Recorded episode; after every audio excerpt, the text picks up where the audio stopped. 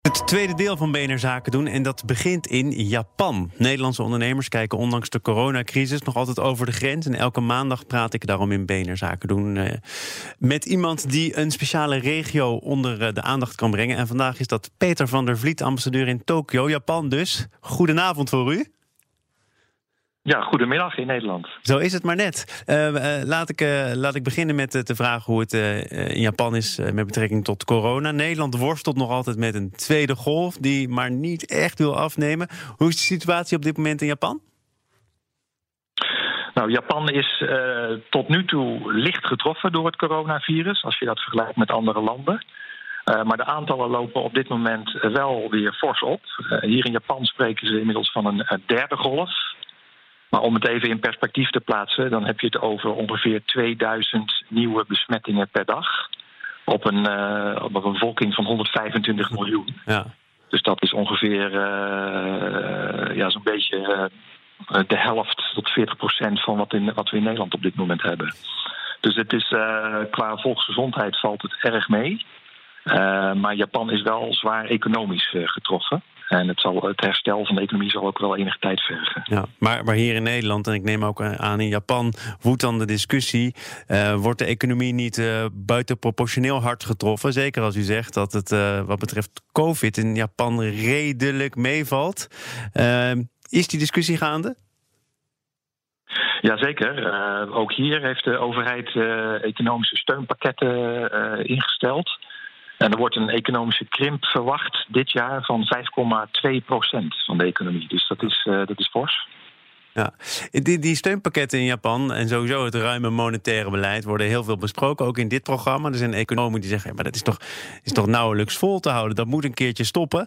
Uh, nu is er een, nieuwe premier mhm. aangetreden, die, eh, als ik goed ben ingelicht, uh, nog wel een beetje probeert om de lijn van zijn voorganger uh, vol te houden en een beetje op hetzelfde pad verder te gaan. Um, wat, wat blijkt ja. daar op dit moment van?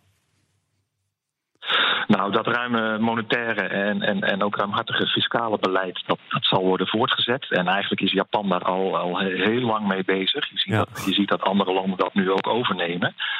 Maar de vraag is inderdaad wel, ja, hoe lang hou je dat vol? Kan je dat volhouden tot het, tot het oneindige?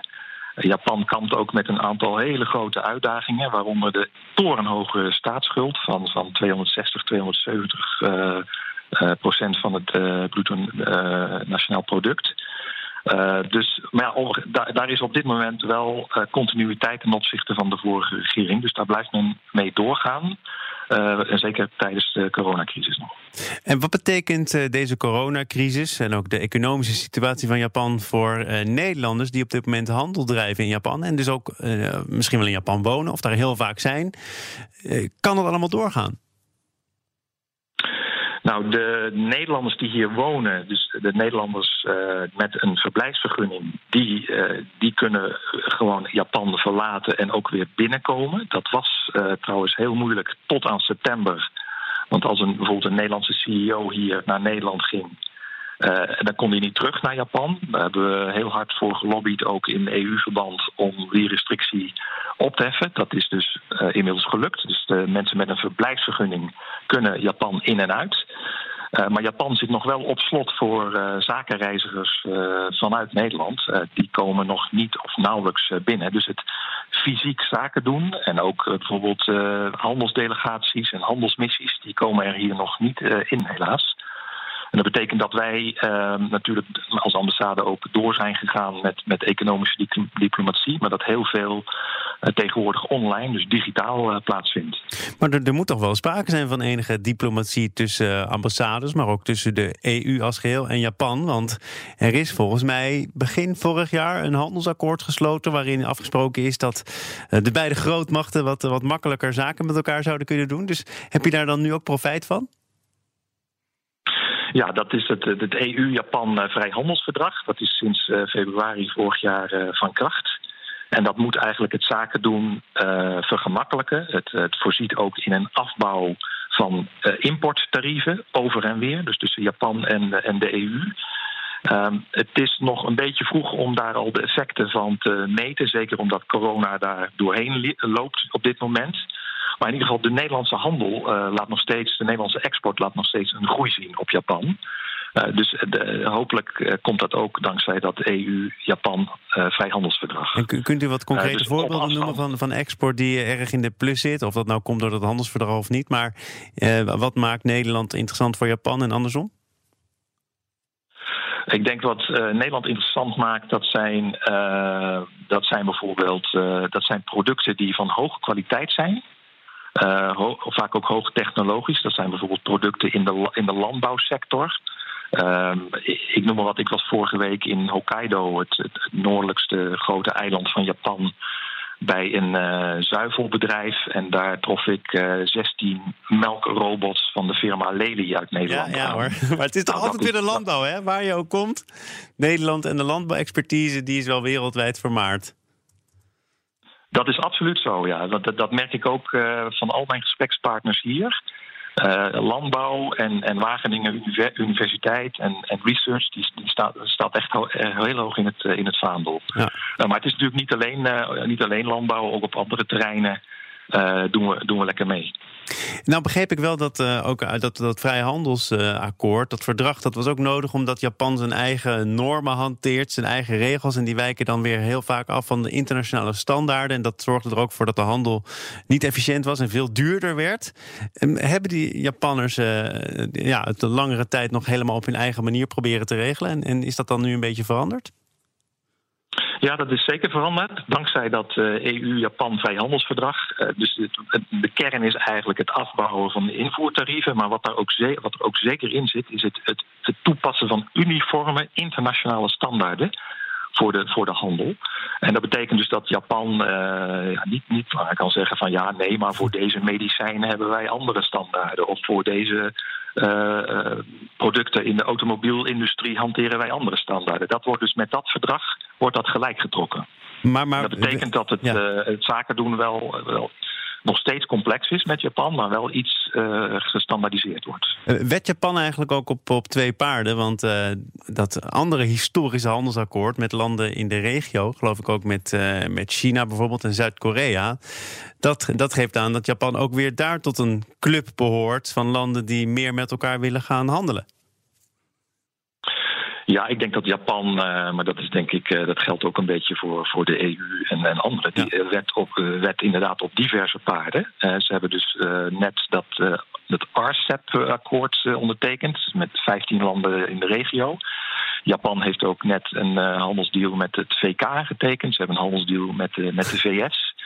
Uh, dus op zich, uh, ik, ik zou dat positief willen interpreteren. Uh, in die zin dat Japan een grote voorstander en voorvechter is voor, voor, voor uh, handelsverdragen en ook, ook multilaterale handelsverdragen, zoals het dan heet. U zei net wel uh, dat het soms ingewikkeld is om zaken te doen met Japan. er zijn natuurlijk verschillende manieren om ervoor te zorgen dat in ieder geval de relatie goed is en dat je elkaar kunt vertrouwen, dat je elkaar goed kent. ik weet niet of dat clichés zijn of dat ook echt gebeurt. Hè? Samen sake drinken, karaoke. Um, wat kun je daar nog voor in de plaats stellen nu dat onbegrijpelijke redenen allemaal niet meer kan? Nou, het klopt inderdaad dat je als je zaken wilt doen uh, met Japan, dan moet je investeren uh, stapje voor stapje in een relatie, zakelijke relatie die je van lieverlee opbouwt. Dus een, een snelle deal heb je niet snel uh, gemaakt in, in, met Japan.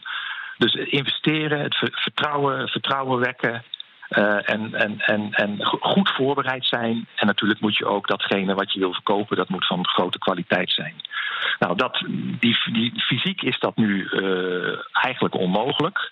Dat betekent dat we een aantal dingen wel online proberen te doen. Uh, dus, maar dat, ja, matchmaking, dat wat vaak een onderdeel is van handelsmissies dat werkt niet zo goed in Japan. Het, idee dat je als het ware vanuit een soort koude start om de tafel gaat zitten om te kijken of er zaken gedaan kunnen worden, dat is voor veel Japanse bedrijven te direct. Het, het, werpt ook een, een, drempel op, het wekt verwachtingen.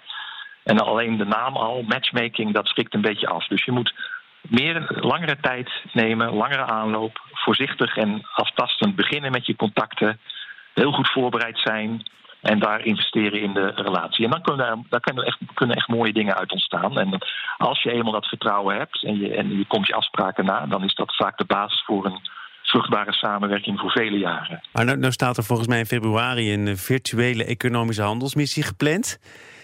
Komt dat dan een beetje in de buurt? Of nemen die Japanners daar eigenlijk geen genoegen mee? Is dat te weinig? Als u zegt, ja, het draait toch echt wel om, om elkaar echt goed kennen en een vertrouwen winnen.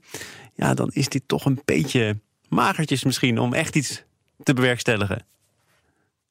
Nou, kijk, uh, je, je, kunt de Japanners wel voor heel veel dingen interesseren met zo'n virtuele missie. Die virtuele missie die gaat over digitalisering eh, in de economie. Dus dat het over uh, smart industry, smart services, smart agriculture.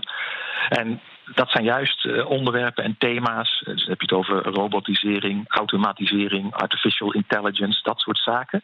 daar zijn de Japanners zeer in geïnteresseerd. Daar zijn ze ook zelf op sommige terreinen ver mee. Op andere terreinen kunnen wij ze nog een paar dingen vertellen. Ja, dan, dan heb je wel hun aandacht te pakken. Uh, uiteindelijk moet je natuurlijk uh, naar een, nieuwe situatie waarbij ook weer het fysieke contact uh, tot stand kan komen. Maar zo'n virtuele missie kan zeker helpen bij zeg maar, de economische diplomatie. In februari staat u dus op het programma en u zult er ongetwijfeld een bijdrage aan leveren. Peter van der Vliet, ambassadeur in Japan. Dank voor dit gesprek.